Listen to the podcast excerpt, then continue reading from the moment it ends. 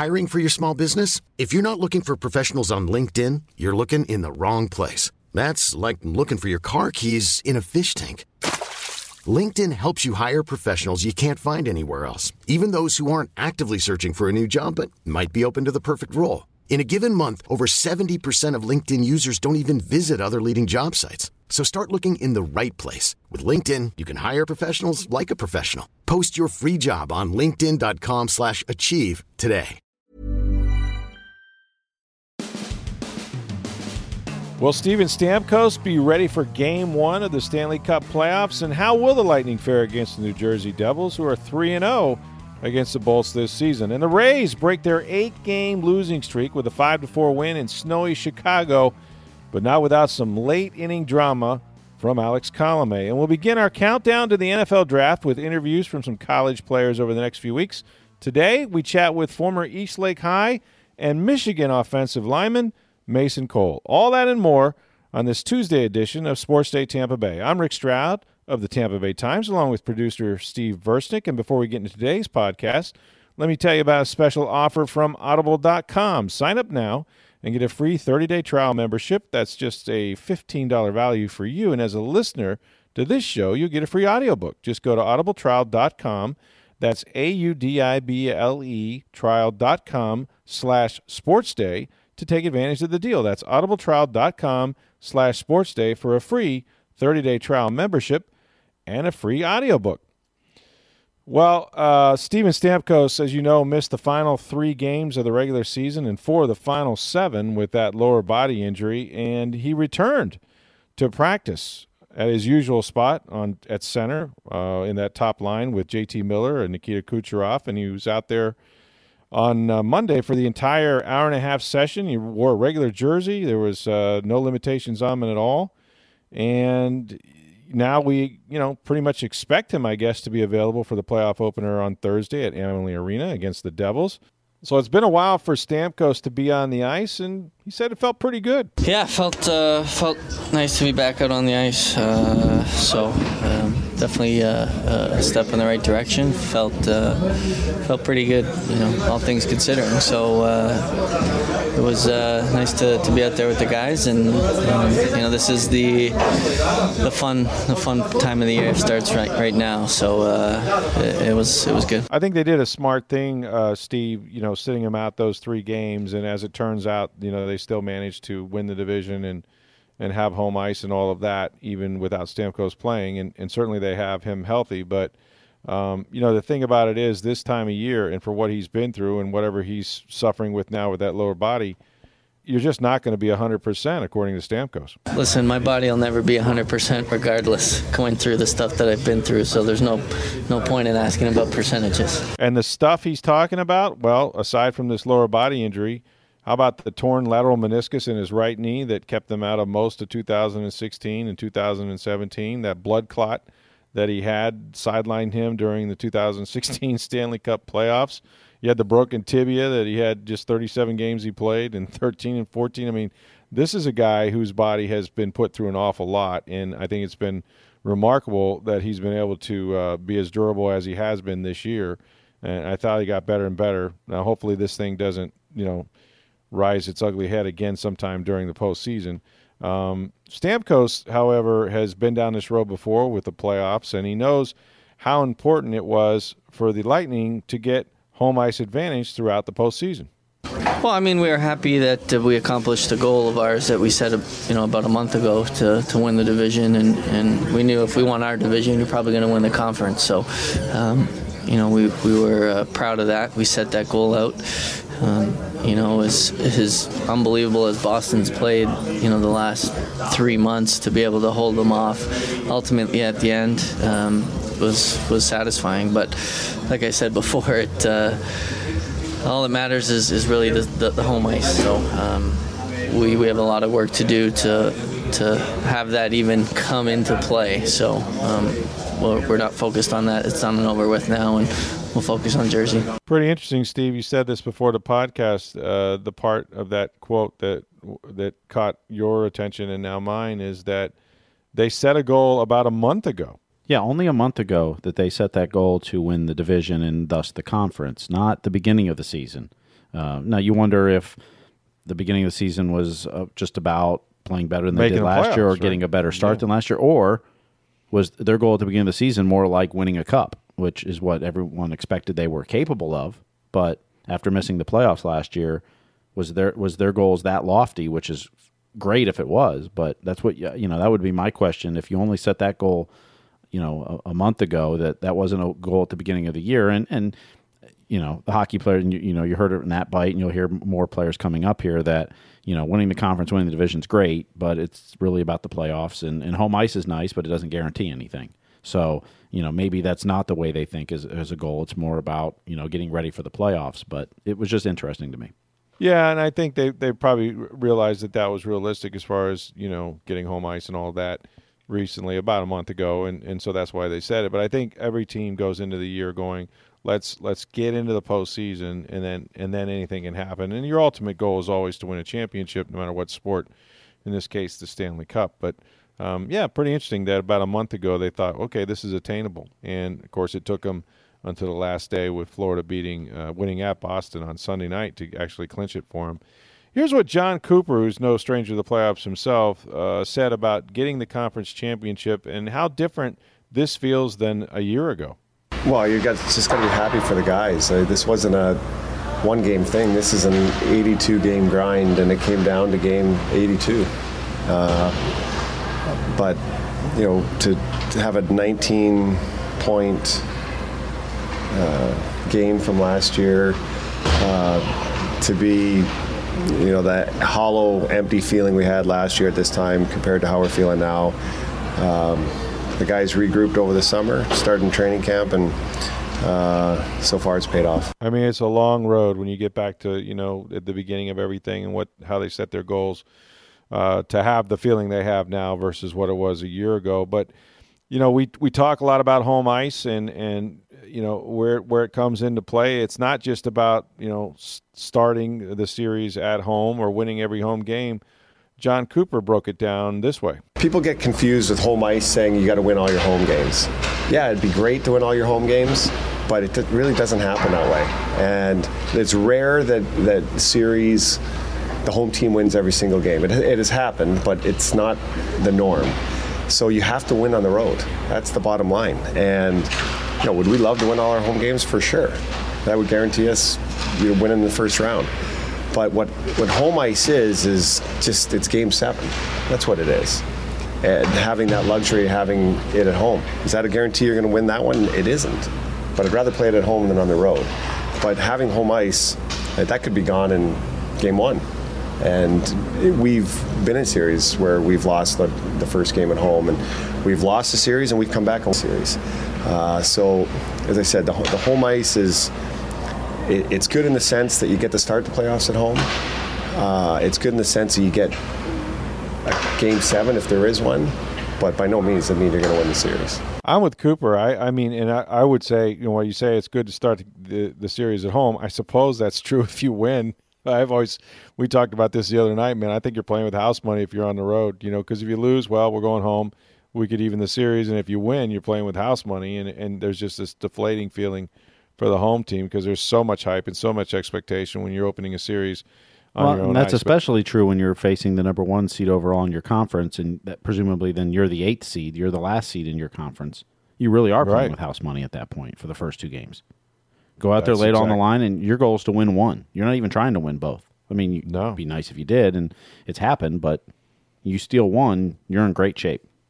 Yeah, you still won, and you take that that so-called advantage away unless you get to a game seven. And sometimes it doesn't even have to go that many games. Sometimes the game seven number shows up if you're able to close it out. So, um, you know, we'll we'll see how it plays out. You certainly rather have it than not, and that's why it's it's so important. So the Lightning have some guys with playoff experience, even though it might not be with the Lightning, like former Ranger Ryan McDonagh, who's also knows what it's like to play in the postseason and know how important it is to get here. It's an exciting time. I mean, you've worked all season, and uh, you know we're obviously hockey players, hockey teams. You live in the in the present, uh, past, and, and you know for us, we didn't finish on a great note, losing a tough game on the road. But in the grand scheme of things, we've set ourselves up for a good opportunity here, and, and uh, like we said, we made the playoffs, and we've got home ice here in the first round, and um, you know that's what you've got to look forward to, and, and be confident in that, and.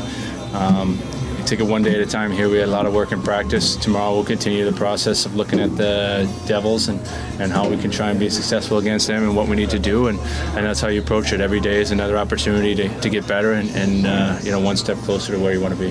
We'll hear from a couple rookies here in just a minute, Steve. But I wanted to ask you, you know, when when they made when Steve Yzerman made this deal with the New York Rangers uh, for McDonagh, um, that extra defenseman that, that they felt they needed isn't it about the postseason? Isn't this exactly? This will probably come into play more now, even than it did, you know, since they since they picked him up. If that makes sense. Well, yeah, and I think you know, I think that's why they signed Dan Girardi and and Chris mm-hmm. Kunitz going into the season, both with extensive playoff experience. Kunitz has four Stanley Cup rings. Um, you know, his name's on the cup four times. So that's McDonagh, amazing. too, another guy who's gone deep in the playoffs, including playing, you know, in a Stanley Cup final. Um, you know, those experience. It, it, it's you know, he's a good player and and definitely improves your blue line. But you know that exp- that playoff experience, they've added a lot of vets on this team with that. They have, and um, it's good that they have that experience both with guys that are new to this team and also uh, the guys that have been you know with the Lightning in the postseason before. But they leaned heavily on a lot of their rookies this year, and probably none better, maybe in the NHL, than Brayden Point, who will be making his first postseason appearance.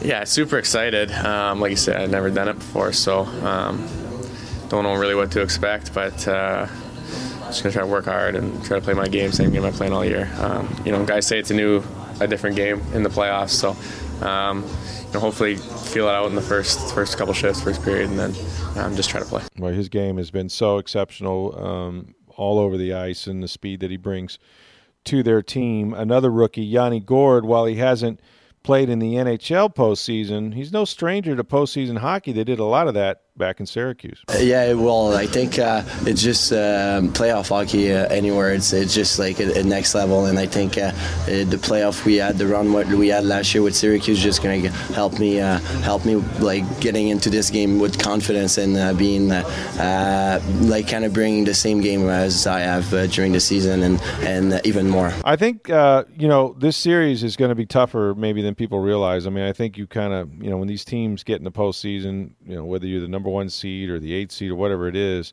Uh, it's the postseason. Anything can happen. This New Jersey team had the Lightning's number during the year. They were three and zero oh against Tampa Bay, and I guess would you say, Steve, that like Taylor Hall is probably their biggest threat? I mean, he had 39 goals, 53 points. He's he's the guy you have to begin to stop, right? Well, he's up for MVP this year, and he yeah. very well might win it. I mean, that team making the playoffs, and and you know they traded for him from Edmonton and w- uh, what a whale of a trade it's been. And he's been their leader and, and really the reason they're making the playoffs.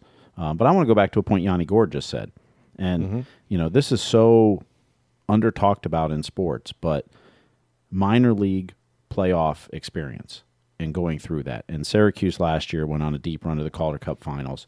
Um, mm-hmm. You know, people forget that before the runs of uh, the 14 15 and 15 16 season, that guys like Andre Palat and Tyler Johnson and Nikita Kucherov yes. had all played down in Norfolk and Syracuse and gone on long playoff runs. Um, and won some championships. Absolutely, and that experience and, and learning how to play in the playoffs. A lot of the Lightning young this year, Syracuse uh, started off horribly. They have a lot of young, a lot of rookies on their AHL team. They're in the playoffs now. They're one of the better teams in the AHL, and you know they're hoping for a long playoff run this year too. That's going to set up the Lightning for future years. And mm-hmm. you know, mm-hmm. even to cross over sports a little bit, you know, the Rays last year, this group of guys they have in their minor league system have gone through playoff runs at each level, including Durham last year, where they won. Um, you know, and that that only helps you in the future, not only as far as play and experience, but also building a winning culture in that. And the Lightning have been doing that and are continue to do that. And you know, when you can call up guys like Brayden Point and Yanni Gourde and now Anthony Cirelli. Um, that come up and make an impact on your team because they've, you know, Anthony Cirelli's been in two Memorial Cup finals in juniors. As a matter of fact, scored the winning goal his first year there. Uh, to win the Memorial Cup. So I mean, you know, big games, big moments. They're, the the stage doesn't get too big for them. Yeah, and that's what you see with these young guys is is exactly that. That that it isn't uh, they're not overwhelmed by um, the NHL. Obviously, there's an adjustment period, but it, it's not something that they're in awe of. Uh, and they're productive in the minors. They come up and they're productive here right away, and that's that's been impressive. When you talk about experience, you know what about the experience Andrei Vasilevskiy has gotten in the postseason, having to step in for Ben Bishop? Well, now you know he finishes the season as you know the top goaltender in terms of wins. Um, and and here's another goaltender with New Jersey in Keith Kinkaid, who didn't take over the job until January when Cory Schneider got hurt.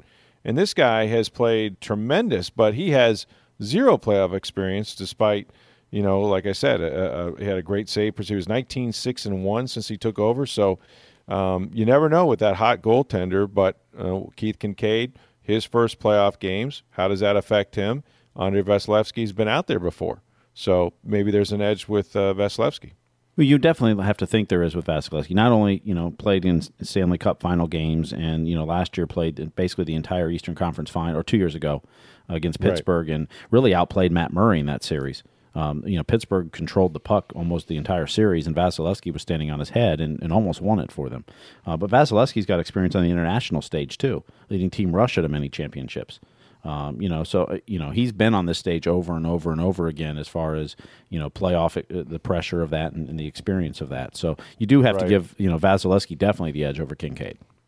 And just his demeanor too. I mean, you know, just just watching Vasilevskiy, it, it really he hides it well if he's nervous at all. But he's really a very calm guy, both in the net and just emotionally. He seems to be always in control. So.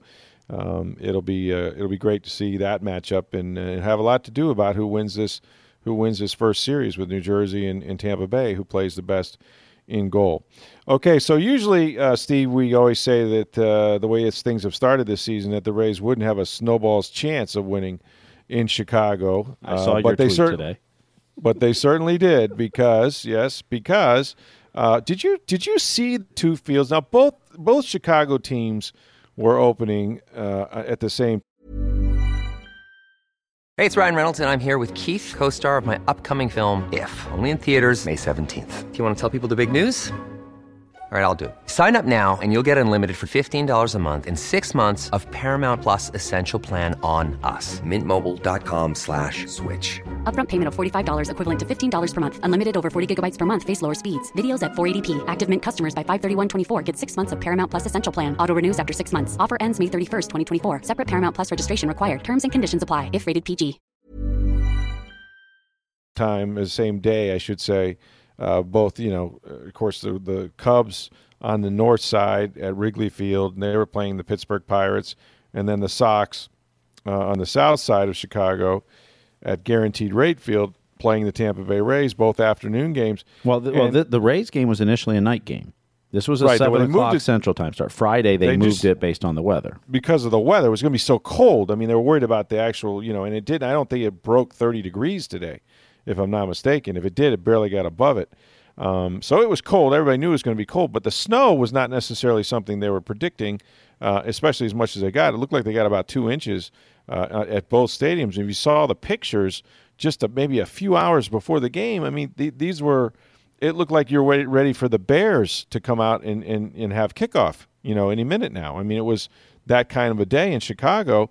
And yet, figure this out the Cubs had to cancel their game against the Pirates, but the White Sox cleared the field, and as we know, they played.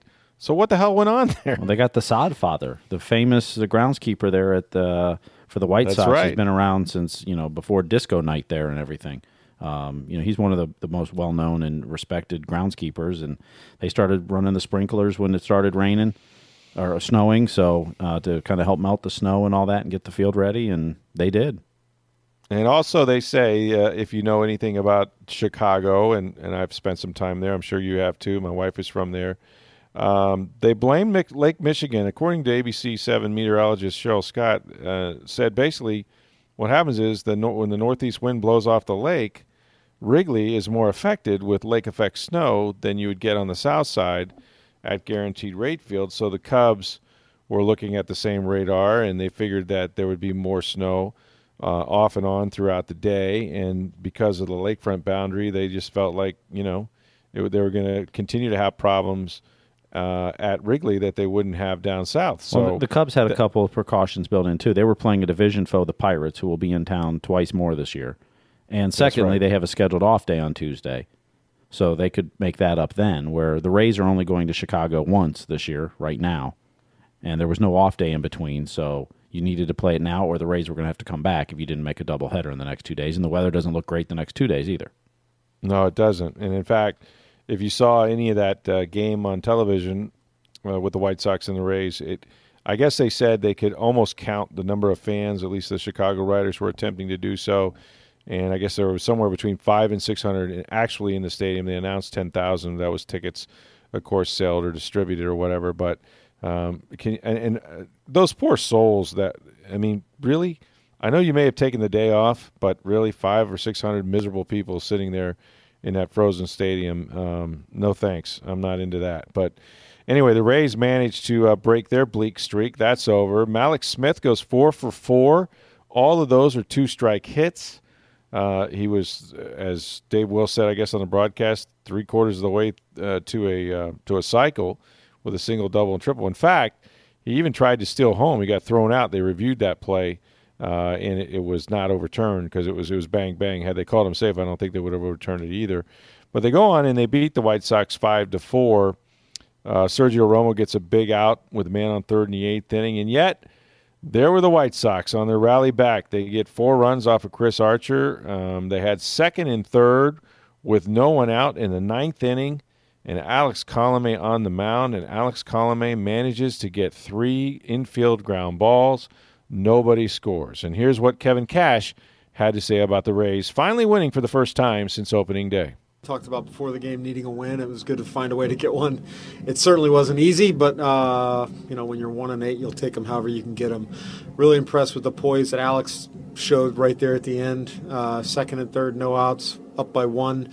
Uh, to be able to prevent any of them scoring is, is a pretty remarkable job. Good job by Colome, who, you know, certainly uh, off to a rocky start. And I think the cold might have been a factor uh, for him, maybe in Boston, and and really all the players are kind of struggling with having to play in this sort of weather up north right now during this road trip. Um, but look, Colome's been there before, and even with runners on second and third, he managed to get the ground balls. Marc Topkin of the Tampa Bay Times, through an interpreter, spoke with Alex Colome and asked him about his confidence.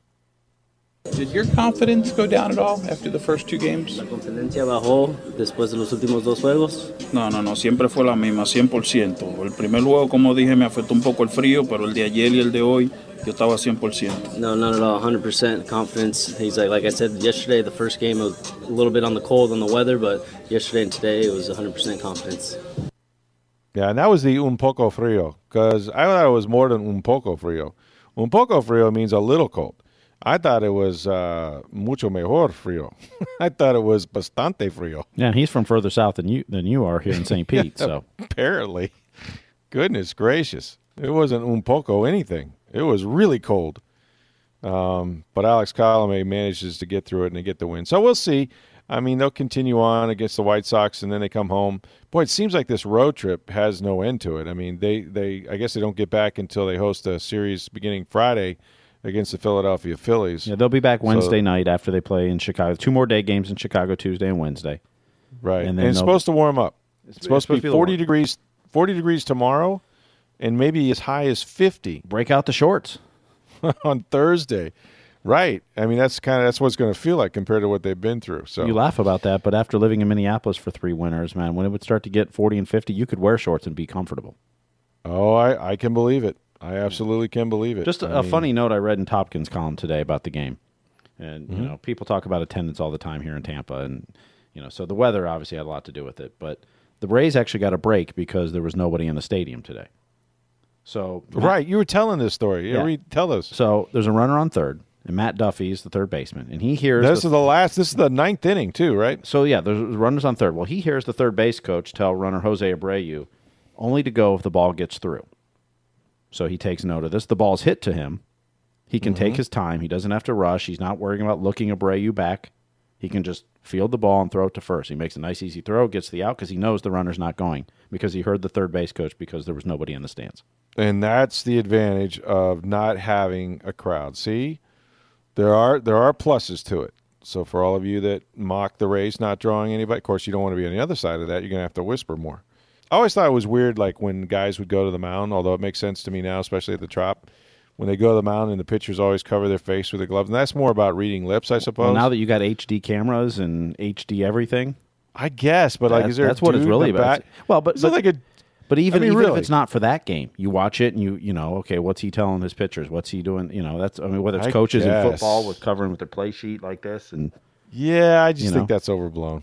I don't know. hey, after Spygate with Bill Belichick and all that, I mean, I know, but come on. Somebody's got look. Everybody's got a camera. Everybody in the stadium has a camera. It's called a cell phone now. You can take pictures of the sideline as much as you want well, to. and that's why they cover their mouth every time they talk. You really think Belichick is filming anymore with his high tech? I just think he just gets. No, a do I think Belichick is? Do I think somebody and else is? Yes. Yeah. Well, I'm just saying, but like, I mean, literally, I mean, you you could sit there on the sideline and, and videotape a guy with anything these days. Nobody would know. Mhm. I don't know. Well, and that's that's why they're always covering their mouth, even if the main TV camera isn't. Who knows who, who's who's filming you? I suppose, but it, it paid off for the Rays, and they they get the win. Let's see if they can make it two in a row. Not out of this thing, man. They're what are they two and eight now? Well, uh, you know, 2011 they started one and eight. There you go. They had started 0 and six, and then went one and eight, and they Mhm. made the playoffs that year. So Got a lot of baseball to play. It was good to see the bats come out a little bit. They had a lot of hits and scored some runs for a change and managed to, to win the game. Okay, so I mentioned that uh, these next couple weeks, of course, we are getting closer and closer to the NFL draft, and the Bucks with the number seven overall pick is going to get a lot of interest. And uh, I have uh, had the opportunity to talk to a lot of the players that the Bucks will be looking at, uh, as well as some local guys. And one of the local guys is Mason Cole. And full disclosure, he played with my son Wes at Eastlake High School in Palm Harbor, and that's not why we're doing them. We're doing them because uh, not only did he do that, but he also played at Michigan, which is Steve's favorite school. so this is a double whammy for us. A four-year starter Um, there. Yes, he was. I mean, he was a guy that uh, was always precocious in, in that in that respect. He was he was always playing up, whether it was youth league. He started on a Class 8A high school football team at left tackle as a freshman. Then he goes to Michigan, as you mentioned, and was a, a true freshman that started. He started 51 games, in fact, there uh, in a row to tie a school record. And he played the first two seasons at Michigan. He played uh, tackle, and then he then he moved to center as a junior, and then back to left tackle uh, last year as a senior uh, to help the team. It wasn't so much of the job he did at center. I think they would have left him there, but it was better for the team. So that's what he did. And of course, playing for Harbaugh, he's very NFL ready. He's uh, projected to go probably somewhere around the third or fourth round. And yes, he will be a center or a guard in the National Football League. But I'm telling you, having covered this league, when you got the ability to be flexible like that, you're a guy that could play eight or ten years no problem because um, they only dress you know usually seven offensive linemen and to have somebody as versatile as mason cole is and and he's a guy too that's uh, not going to be you know obviously the game's not going to be too big for him because everywhere he's been he's played up and and he manages to you know to compete. And uh, really it's it's just a matter of what team he will go to. But had a chance to talk to mason cole at the combine in indianapolis a few weeks ago and uh, you know kind of catch up with him and feel him out for where he thinks he's going to go and where he think he'll play. So um, I asked him, since you played left tackle and we know you, you you have played center and you're capable of playing guard, how much will that versatility actually help you in the NFL? Yeah, you know, I think it's been big. It's been big in my, my college career. Um, played left tackle three years and center for a year. Um, I I think the biggest thing was, was playing outside for a year, or playing outside for three years, then moving inside. Um, I, I don't. I personally don't think a lot of people can do that. Um, and, and to play for Coach Harbaugh and have him push me to, to, to go to center, um, and then coming back to tackle because of needs. Uh, I think it was big for our team, and I think it's going to carry over in the next level. In fact, Mason talked about how playing tackle and the athleticism that he had to use at that position actually helped him transition to center. Looking back on it, um, at the time it was I was just playing football. Um, I just I don't know I'd always been playing football, um, uh, and it just another game, another game, another season for me. But looking back, uh, pretty incredible experience playing playing as a true freshman, um, playing with the guys we, we played with, and uh, and then you know the, the season didn't go as we wanted, but just a lot of learning experiences through that season too. Mason has had a chance to talk to a lot of the NFL teams, the Cardinals, the Falcons, many others. So I asked them, are most NFL teams looking at you as a center? No, yeah, absolutely. I think I think that's where most teams are looking at me, either center or guard. Um, and that's why I kind of, that's kind of why I switched to center my junior year. Um, one because it needs, and, and, two because Coach Harbaugh and, and Coach Drevno thought it'd be best for my career too, and it turned out great. So now, when you come up in youth league and you're a starter, and then you're a starter as a freshman in high school, and of course you set the record or tie the record at Michigan, you got to believe at some point you feel like you might be able to play in the NFL. So when did it feel like Sundays would be a job for you in the near future? Growing up, you always you always dream of playing in the NFL. Um, I mean, I can remember since since the first time playing playing football. Um, that's the thing you want to do. You want to play in the NFL one day. Um, but you know, uh, going through through high school, being recruited, um, and then getting to college and um, playing decently, uh, that's kind of what starts to hit you that this, you know, this will be your job one day. Mason played his last game at Raymond James Stadium. That's only 20 minutes from his hometown in Palm Harbor. There were over 100 people, families, and friends, and former teammates that were there. So, what was it like for Mason finishing his career in his hometown? That, that was that was unbelievable for me to to have all my family, uh, close friends, high school buddies. Um, pretty cool experience playing 20 minutes from home. Um, I obviously wish we would have won, but uh, yeah, I don't, I don't, think you could ask for, besides playing in the national championship, um, a better better last game. Now I'm very familiar with the program uh, over at East Lake. It starts with the youth league. It's a great feeder program right into the high school. And Bob Hudson has done a great job for years over there and built that up really into uh, quite a powerhouse, uh, especially in Pinellas County. So, how much did playing for East Lake High and for Bob Hudson prepare him for the success he's had so far? The biggest thing that playing playing for East Lake, playing for Coach Hudson in high school, they. Uh, they, they not only teach you to be a good football player, but teach you how to be a good man too. And I think that's big, especially in high school. Um, when a lot, a lot of young kids are, are kind of becoming adults, um, just teaching you to do the things the right way. I, I credit a lot of that to, to East Lake and Coach Hudson. Um, in terms of playing young, I, I don't know. It just it just kind of happened. Um, I don't was, I don't nothing about East Lake. It just it just happened. Yeah, and, um, that's just you. Yeah, Coach Har- Coach Harbaugh or Coach Hudson just trusted trusted me and threw me in there and it worked. So so it'll be interesting to see where Mason Cole lands. Who knows? Might be right here in Tampa Bay. We'll have uh, more draft interviews or interviews with players that'll be in the draft. Some of them might be coming here as well. Uh, the draft is coming up on April 26th, so look forward to hearing from more prospects as we get closer to the draft. The Rays today have another afternoon game at Chicago against the White Sox. It'll be Blake Snell on the mound.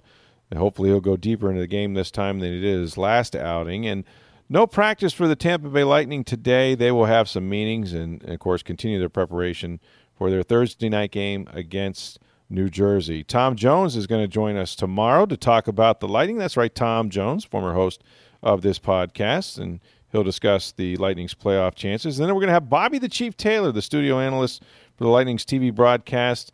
He'll be coming up on Thursday, so you want to make sure uh, that you stick around for that interview as well this week. Look, we appreciate you guys uh, making this podcast a habit. Many of you have reached out to us and told us how much you enjoy it. We thank you for listening Monday through Friday. You can always interact with us and reach us on Twitter at SportsDayTB, or you can reach myself at NFL Stroud or online at rstroud at Tampa Bay.com. And we want you to rate and review this podcast. And Steve, where can they do this? anywhere you get your podcasts, whether you subscribe through iTunes or Google Play, Stitcher, TuneIn, iHeartRadio, SoundCloud. Uh, you can always rate and review us right there, or you can go to tampabay.com slash sports. The latest episodes are there, and you could leave comments and rate review there too. More Lightning Talk tomorrow with Tom Jones. I'm Rick Stroud of the Tampa Bay Times. For Steve Versnick, have a great day, everybody.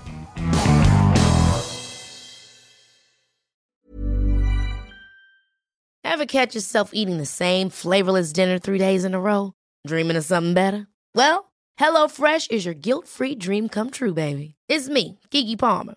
Let's wake up those taste buds with hot, juicy pecan crusted chicken or garlic butter shrimp scampi. Mm. Hello Fresh. Stop dreaming of all the delicious possibilities and dig in at HelloFresh.com. Let's get this dinner party started.